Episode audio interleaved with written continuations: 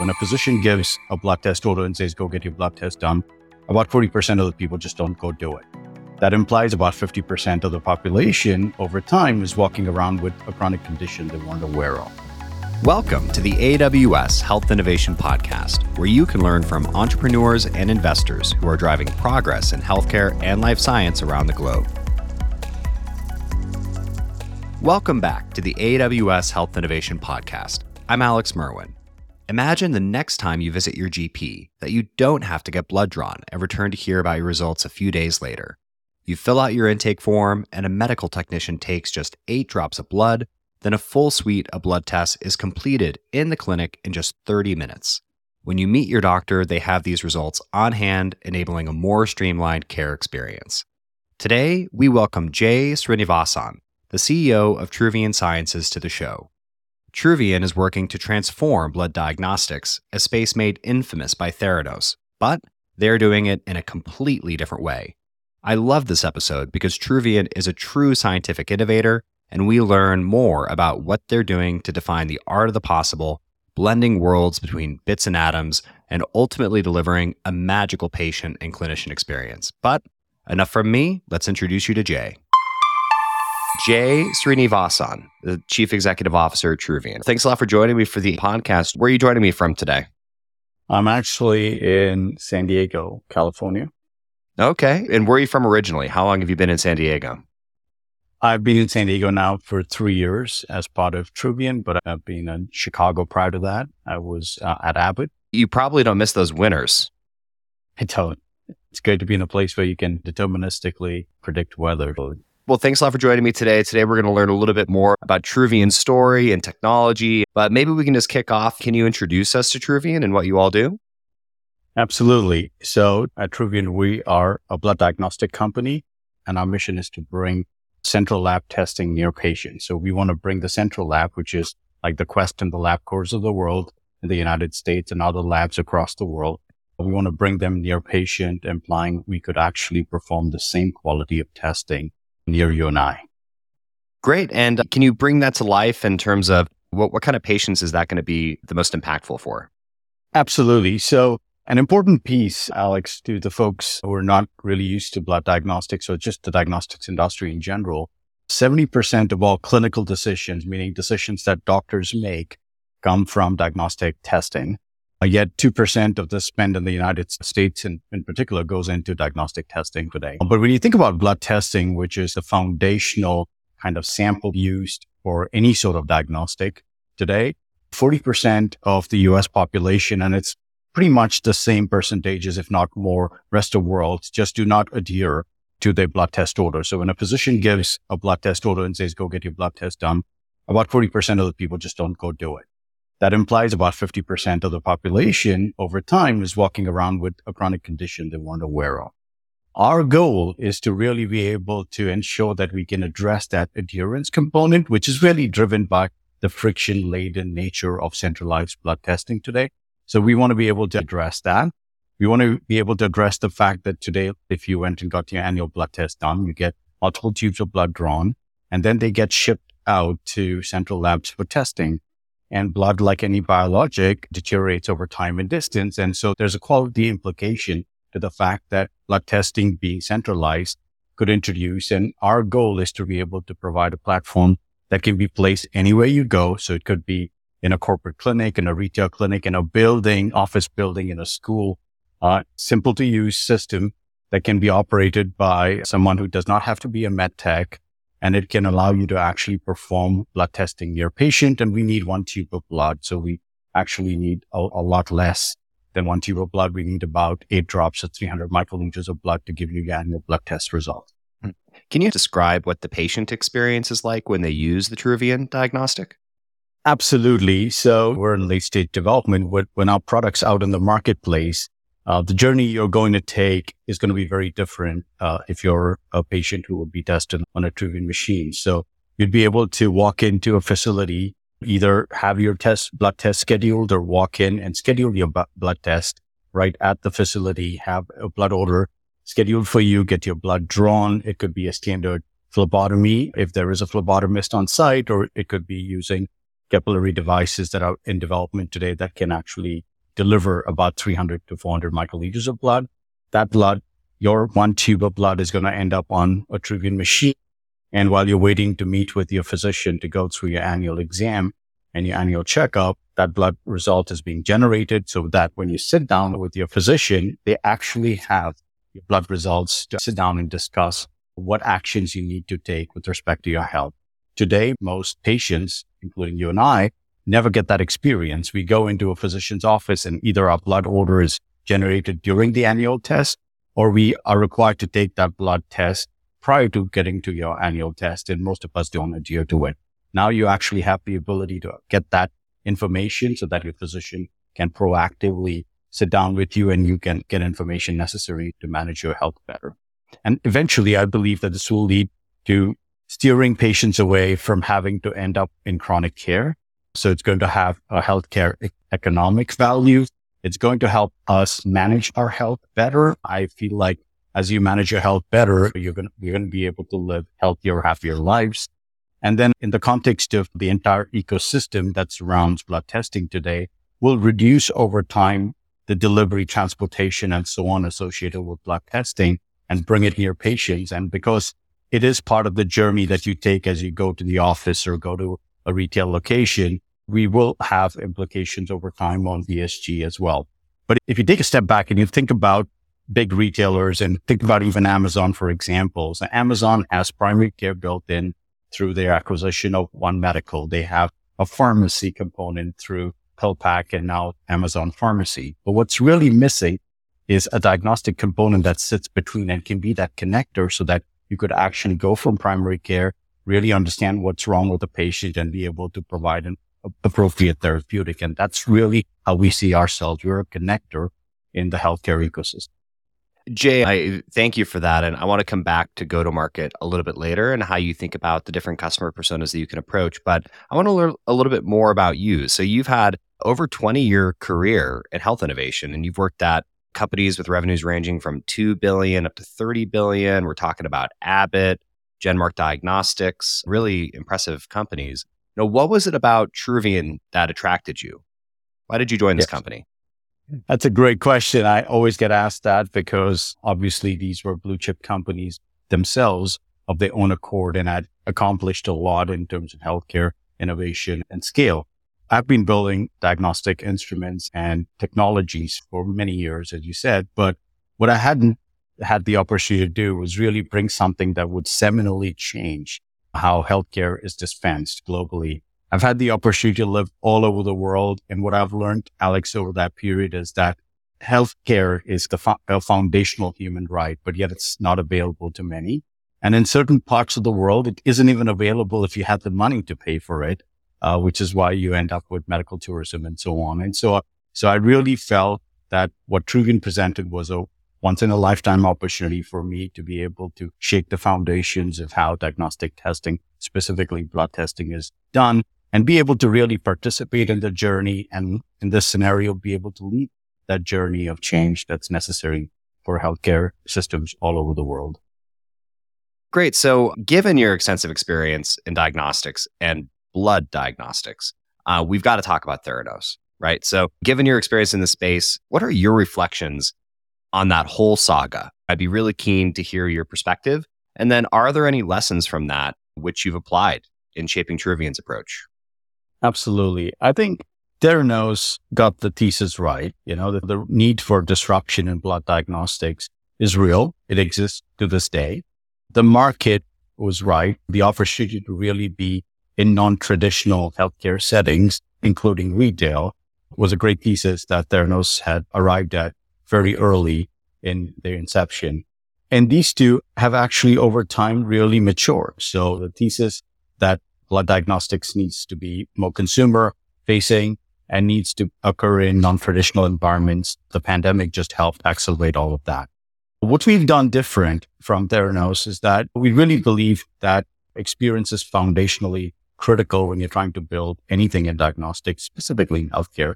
So my co-founder and COO, Dena and I and others that we've built around in the organization are really experienced diagnostic personnel who, who bring in a lot of capabilities that are necessary for us to launch a product that is first in its class and is going to be seminal in terms of its output in, in the industry. The second is we truly believe engaging regulatory bodies early and often is necessary. And we've taken that rather tactful and deliberate approach with the FDA. We engage them through a process called a pre-submission review process where they get a chance to really get our, our questions, our queries and provide us much required input in order to make sure that we can go through the regulatory pathway. We've built a board and scientific advisory board. Our board has got a lot of healthcare entrepreneurs and luminaries who've actually done both innovation and scale. And that's important for us as we think about like, how do you really go to market? And our scientific advisory board, I always state as our North Star. They're there to ensure that we are doing the things right and we're doing them in a manner that will ensure that we bring the right product to market. So we've taken all these steps along the way and it is tough building a novel product and there's a ton of engineering that needs to go to it. We've been very deliberate in that journey. So over the last nine to 10 months, we've done multiple clinical studies and these clinical studies are not the final FDA uh, clinical trial, but what they've done is helped us build the muscle memory we need to be able to do the FDA trial well. And they've also allowed us to field test the product in real life settings doing IRB approved uh, clinical research studies, um, including one we just did at HLTH, the health conference in Vegas, where we were able to do an IRB sponsored study, enroll patients who were basically attendees at HLTH and provide them what is the art of the possible, the fact that they could get their blood results for an annual blood test in minutes versus days. All right. So that's killing me that I didn't go to HLTH. I would have loved to get my blood tested. That's so cool. How long does it take for the results to come back? Yeah. So at HLTH, we had the opportunity to, to run a protocol that was slightly uh, a legacy protocol. But today we're able to give you an anti-annual blood test, which is a comprehensive metabolic panel, a lipid panel, your complete blood count, basically a hematology test with a three part diff, TSH and HbA1c for glucose we can do all of that under 30 minutes. Wow, that's really amazing. So you just talked a little bit about your regulatory approach at Truvian. And we have a lot of members of our audience that are part of earlier or mid stage companies where they've got innovation, but they need to get it into the clinic. But they're thinking through their evidence generation journey, how they're going to approach trials, how they're going to engage regulators. I don't know if you've pursued any regulatory clearances overseas in Europe or otherwise, but just given your experience in this area, what advice would you give in terms to evidence generation and regulatory strategy for other entrepreneurs? Absolutely. So we at Truvian are going to adopt a regulatory pathway that includes a traditional 510K submission because there are predicate devices that do exactly what we're doing. The tests we are doing are not novel. They're already reimbursable tests. What we're doing is we're bringing the technologies of three different instruments that would run these tests in a central lab today. We're bringing those technologies into an instrument no bigger than a desktop computer. So that's the innovation. We miniaturized three technologies, the immunoassay technology, the chemistry technology, and the hematology technologies, and we brought them into a single device. So we're going to pursue a 510K that is basically saying there are predicate devices and we're going to match them. And in our case, the predicate devices in question are central lab devices. So we're trying to match basically gold standards.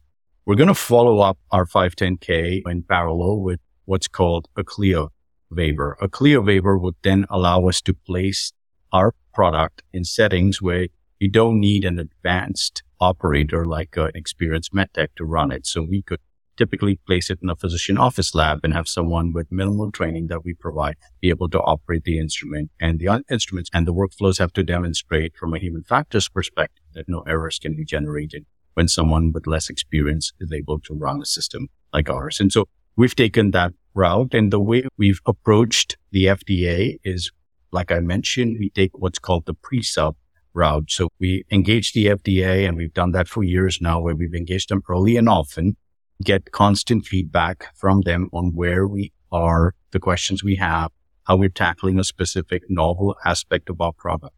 And we ensure that they're aware of exactly how we intend to, to eventually submit our data to the FDA. So when they know what the breadcrumbs look like in our journey, when they get to see the final outcome, they're able to actually connect the dots during the review process. And that's critical for any entrepreneur I would strongly advise everyone to engage with the FDA and other regulatory bodies globally.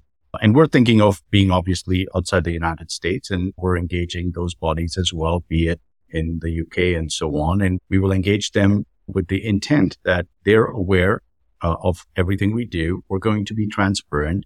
And when you think back about things that didn't go right in the industry, transparency was a key aspect. And we're, as Truvian, we model transparency in everything we do and we'll continue to do that with our regulatory uh, participants and colleagues. Yeah. So I'm hearing that you're benefiting from equivalency in terms of the what, but it's the how that's changing. It's the miniaturization, right? Absolutely. It's the how and the where. Um, so the how is changing because we're able to do it near a patient and, and in a smaller device. And the where is because now we can place it anywhere you go and you're no longer required to send these tubes into a simple. Yeah. So an entrepreneur needs to establish that. And then you can think of your comparison baseline, but it comes down to trials because you're going to be looking at equivalency trials against the current gold standard. And then you're working with the FDA and regulator throughout that whole process and getting feedback on the approach. And then as you're working on protocol design and delivery and generation of evidence, you're working backwards from that endpoint. Absolutely. So I know you're in late stages, and when are you expecting to attain your FDA clearance? Yeah, we're spending the next few uh, quarters in trying to finish the product, both from an internal quality uh, management perspective, where we need to do what's called design verification or testing of the product to its requirements. And we'll follow that with the clinical trial in next year and the submission in the second half next year. And that's our current plan. Great. We'll be watching that space. Let's pop into the future and talk us through your commercialization strategy. So, as you're thinking about go to market, what are going to be some of the first customer segments that you prioritize in terms of distribution? Do you know yet? Absolutely. We've given thought to exactly how and where and what customers do we really tackle. And when we think about where the need exists the most today. It's the need where there have been storefront properties established by Carbon Health, by Forward, by One Medical, and so on, where there is primary care in place. There's access to pharmacy there, and that can be retail as well, like CVS and Walgreens. But corporate clinics is where we would start, and corporate clinics would include One Medical, Carbon, and Forward, and others like them. And the intent there is to really be that connector between primary care eventually to the pharmacy. We would proceed concurrently with retail clinics as well. And those include the CVSs, the Walgreens of the world, uh, and, and physician office offices. And physician offices for us is an interesting market because it isn't a market where we would sell physician office by physician office. We would rather sell at an enterprise, at a network level. And that affords us a scale and it reduces our footprint in terms of sales requirement. And so we wouldn't need as many feet on the street because of just enterprise sales model we adopt across all the segments we pursue. So thinking ahead to how these customer conversations will go, workflow is so important in healthcare. And you mentioned earlier that there's a new customer experience here, customer meaning the patient. I know it's complicated because they're not paying for it, but you're with me. And, and you can go to the visit, and you can have your blood sample taken and you can get a result in 30 minutes and you, you don't need to go anywhere. You can get the results read back to you and interpreted right then. But that's a very different workflow than what a physician would use today. And I know the clinic would come later, but even in a fee for service model, that additional visit can represent additional revenue for the clinic, right? And of course, you can go value based care and it'll be different when you're working with the corporates. But how do you think about the workflow of how labs are taken today and how Truvian can integrate Absolutely. So I think value based care is picking up, as you mentioned, and I feel that the adjunct visits will come under further scrutiny. I think a, great story for value based care, and we're working obviously in parallel to generate health economic models to support that would be to really have a, a slightly longer visit that captures both the assessment, the primary care assessment, as well as the diagnostic. And I believe that visit wouldn't be marginally two visits worth, but something that is a, a visit and a half, for example. What it does provide is it allows the physician the opportunity to really demonstrate value-based care by actually being able to connect the visit with an outcome. And the outcome can be now tracked because uh, one of the unique differentiators of our product is the ability to not only be able to collect this data, but also be able to provide a longitudinal baseline of performance, just like we do with fitness around blood data and its performance over time. and it interconnects with things like wearables and so on. So when we think about the digital ecosystem we will orchestrate, we will be providing the tools necessary, I think, both for patients and providers to be able to track health and understand how this sort of seminal annual visit becomes really important to managing care in earlier settings like primary versus later settings like acute. And so I think that would be how we would change it. And we're starting with, we will start with partners of the, of the kind I just mentioned, you know, corporations that have become basically self insured as well as retail clinics who are in our ecosystem already through both affiliations to really participate in the, in the journey with us and really define the flow. Jay, hardware is hard. In our industry, a lot of people tackle software. For hardware, the development cycles are longer. You need more capital. I know you're in late stages now, but can we rewind the clock a little bit and hear a little bit about the zero to one story? It'd be great to hear more about how Truvian ensures the technology is accurate and reliable. And you already talked about the validation and the trials, but more from a technology and a science perspective, and anything you can do to share the story of how those innovations were generated would be very interesting. Absolutely. Yeah, so a little bit about the, the backdrop of Truvian. So Truvian was started by a few entrepreneurs on the healthcare side as well as on the tech side. And interestingly, the reason they even chanced upon the healthcare side, because the original co-founders were on the tech side, was that they came across a need in retail that was being highlighted to them, a need for healthcare to be available in retail.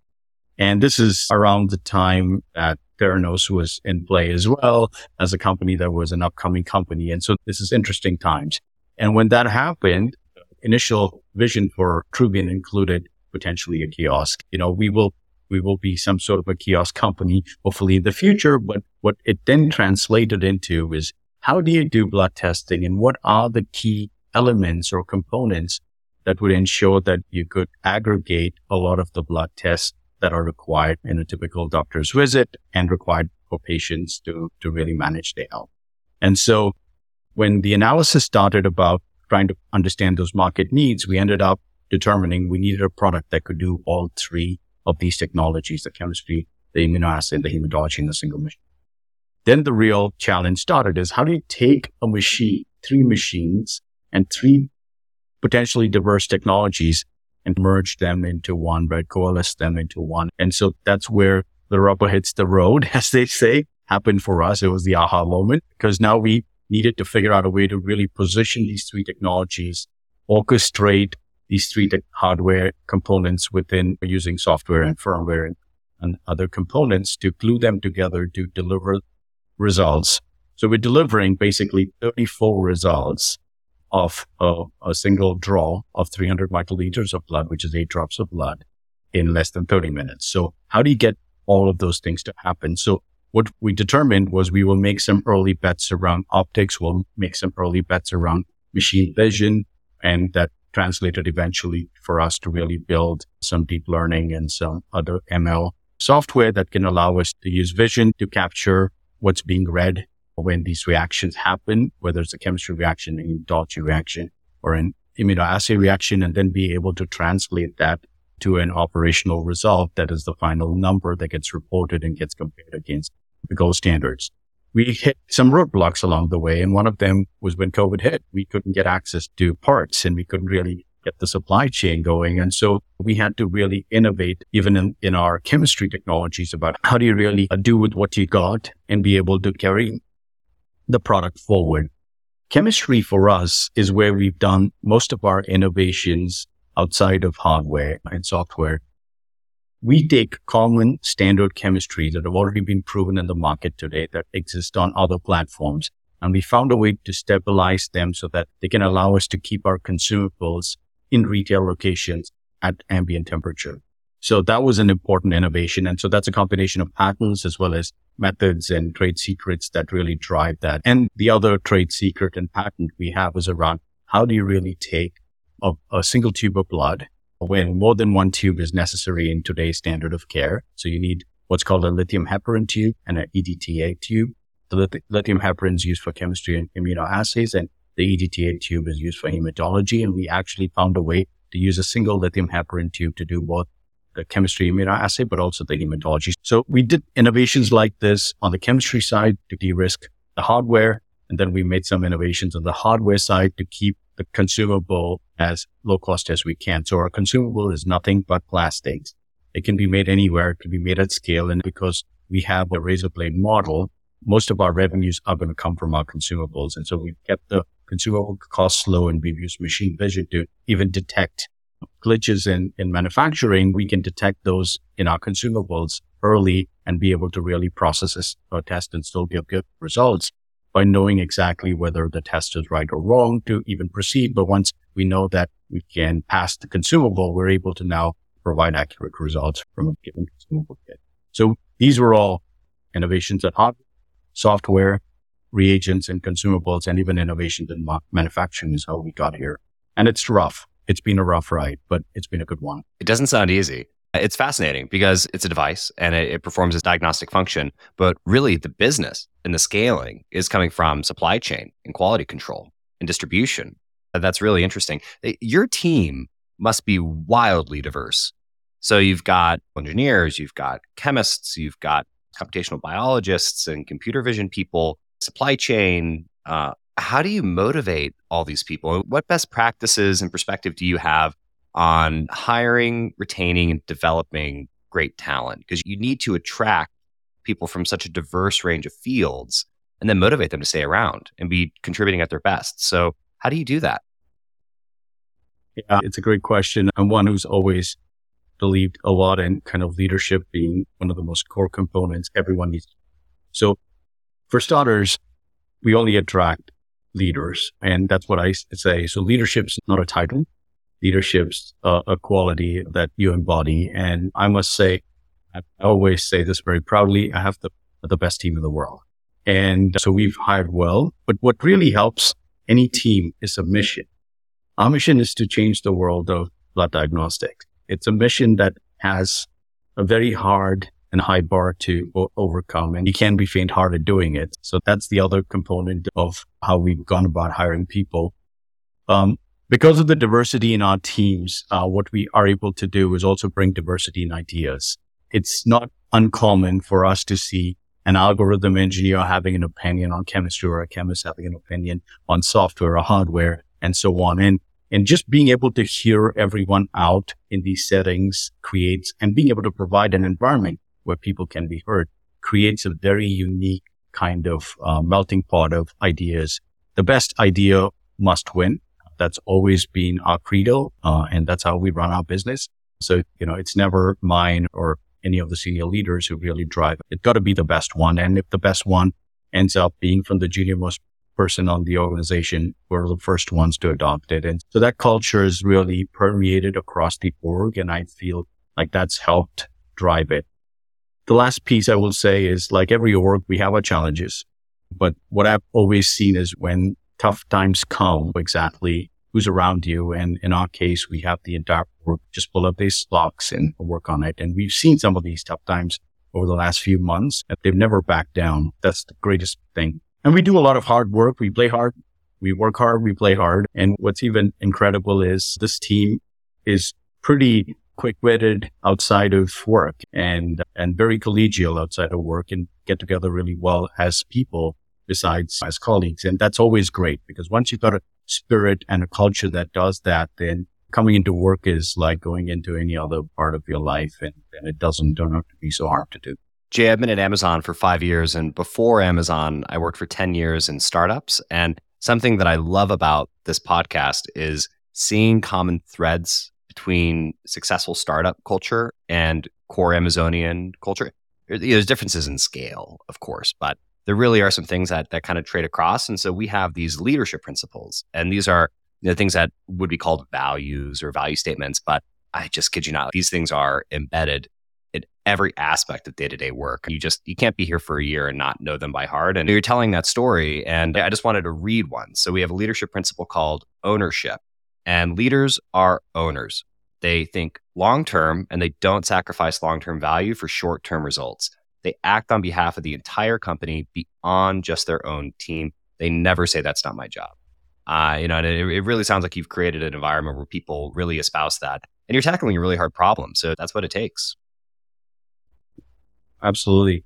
We do use the Amazonian credo as well as other credos just as backdrop. Mm. We have 10 values. They go zero to nine. They go to zero because just a tribute to my culture that invented zero and the fact that mm. Having done software for years, I believe everything starts at zero. So you got to get, and zero is how you build the number system. So I wrote these 10 values in LinkedIn, but what was interesting is those 10 values matter a lot to a lot of my leaders as well. And the first value, which is zero values integrity, always do the right thing, irrespective of who's in the room. And that really drives that owner's mindset you talked about, right? So people need to, sometimes we do a good job adhering to it. Sometimes we don't. But as long as we understand that we will always do the right thing, irrespective of who's in the room, you are owner by default because it's your money, it's your risks and it's your rewards. And when you take that mindset, this company is no longer a company that you come in to work for. It is yours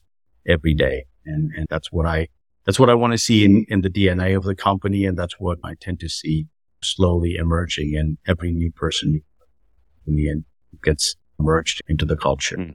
Jay, what's your ambition for the next few years? What goals do you have for the team?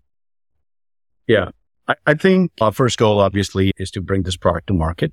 Our goal is to really build a business that can provide equitable, affordable, and accessible care across the world. I, I truly believe the world needs it. The world's going through its challenges uh, even as we speak. And I feel the most uh, important thing as, as it's becoming evident in every everything that happens in the world today is health and, and well-being. And I think being able to contribute to that matters to me, matters to the company, matters to our people. And then I think we really want to build a company that's going to be beyond the healthcare diagnostic company. We will be a company that also provides an insight, a rich insights company, a company that provides uh, and drives database decisions in healthcare. And foundationally, if we're able to do that and we're able to do it well, we will be able to address what is becoming very, uh, it's an insurmountable challenge now for every healthcare economy, which is how do you really pay for healthcare? Uh, and I feel like as we get better at doing what we're doing, which is creating good diagnostic solutions, and then we get better at understanding the data that comes out of these solutions and how we make good decisions, I think eventually being able to really drive better, better healthcare policy and better healthcare decisions is where I think we want to see the company grow. So over time, I'd like to see us really be the focal point around which we make good ideas and good decisions around. Jay, let's go deeper on that. Can you talk to me about the state of lab data today after I have a blood assay and how that data changes in a world where Truvian is the diagnostic that's being used to generate the results? And where the benefits are going to come from. Because you know, I can appreciate that if it's easier to take and process a sample, that you can take samples more often. And so the interpolation in the time series is going to become more rich. And if you pull in data from the EHR or, or other data sources, that it could become a more useful biomarker than it is today. But what's your vision for this and how does it compare to what we have today? Great question. So we always think about this, though I always want us focused on getting the product right now, the platform right first, but data is how we would distinguish ourselves over time. But today's um, blood diagnostic. So when you get our blood drawn and it goes, physician puts an order in into the system, even to start the blood draw process, it's an order for a set of tests that gets sent from the EMR to a lab information system. And that lab information system in a central lab basically sends it out to all the instruments that need to process lab, uh, tests. And then eventually they get brought back into the lab information system and then into the EMR. And perhaps if you have mobile access, they end up on your phone. What, what our system will do is completely obviate the need for any of that lab information system infrastructure because you could directly go from the EMR back to the instrument. So, data is just like every other signal, right? It also attenuates over time and distance. And as you said, and I always say that big data exists because good data doesn't. And our goal is that we will basically reduce the number of hops on data to get to just achieve our performance, to get the data from our instrument. But then because it's rich and because it's not, it's, it does not have any noise associated with it, we would be able to combine this data with other rich data that's actually available, but not being tracked with blood data, like wearable data, your biometrics and so on. Uh, the ability to then bring in additional data sets that are cleaner to begin with would be our next pathway before we go seek out EHR records, legacy EHR mm. records. The challenge with leg- legacy EHR records is that already what I constitute almost bad data because they're they have they're a big data problem, right? Because they you have to do a lot of cleansing to understand the context. We're hoping that we can build more contextual data near near origin and then use that to really drive a richer insights based decision making kind of framework. And so that's how we intend to think about data in general. And then when what we want to do is take this data and be able to make decisions. For example, if I had my biometric data, I have my blood data, and I was doing this quarterly, say I had a subscription to just get a quarterly blood testing done, I could then aggregate this data and now I become a potential cohort candidate for, say, a clinical trial because I'm either a normal patient or I have a patient with a specific, you know, condition. And so that allows pharma- pharmaceutical companies that allows drug companies to really now target you or, or me for personal data that allows us to then be participants in trials that can improve the quality of care without necessarily having to generate that separately or try to mine it out of all the data that exists in the world. So we want to be able to be participants in the healthcare ecosystem to support farm, pharmaceutical companies, to support payers and others so that we can become eventually again a nexus, a connector to all the, uh, the stakeholders in today's healthcare system. That's hugely exciting. So, Jay, I'm in London and it's getting toward the end of the day and it's dark and cold outside. I don't know if you spend much time here, but this is the time of year where you, you basically live for your next vacation to Spain. My wife and I need to figure that out. So when we wrap and you go to the beach where it's warm, and by the way, I'm extremely jealous of you, uh, and you think back on our conversation, what question are you going to wish that I had asked you? Yeah, I think the question I, I believe that I'd be interested from hearing from you is when you think about a company like Truvian and you think about all that happens in healthcare today, what do you see as a patient uh, a stakeholder in the system, what do you see as a missing capability or a missing quality that's required to make your life simpler and your patient journey simpler? Now you have to answer it. Ah, so I, I've lived the journey of a patient and an irrational one at that in terms of how I've done my blood testing, how I've done my, my kind of health, uh, how I've managed my own health. And what I've found is that there are preconditions I'm going to have. And those come genetic. They come from stuff that sequencing can potentially help me with.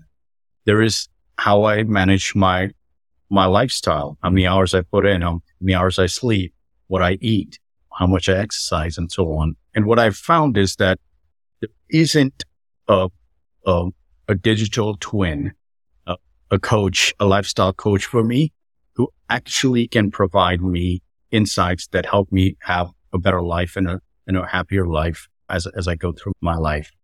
And what I believe that both Truvian and partners and our ecosystem would provide is the ability to create digital healthcare twins.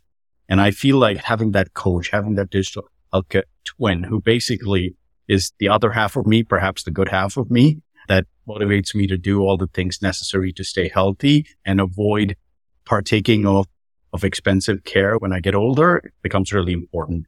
And I think that's the journey I believe I'm on, the company's on, and other companies who, who really want to change the healthcare system are on. And we just want, obviously, participation, support from the masses around the world who believe in similar ideas and are like-minded to really make this happen because it's going to take a revolution from the ground up to really change healthcare globally.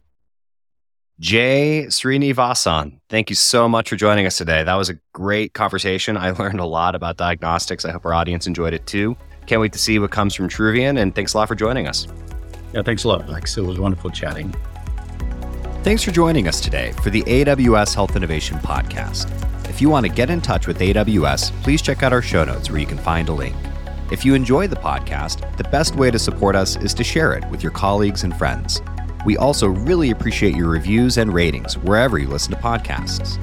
We love hearing feedback from our listeners, so please don't hesitate to get in touch. Again, you'll find all the details in our show notes. See you next week.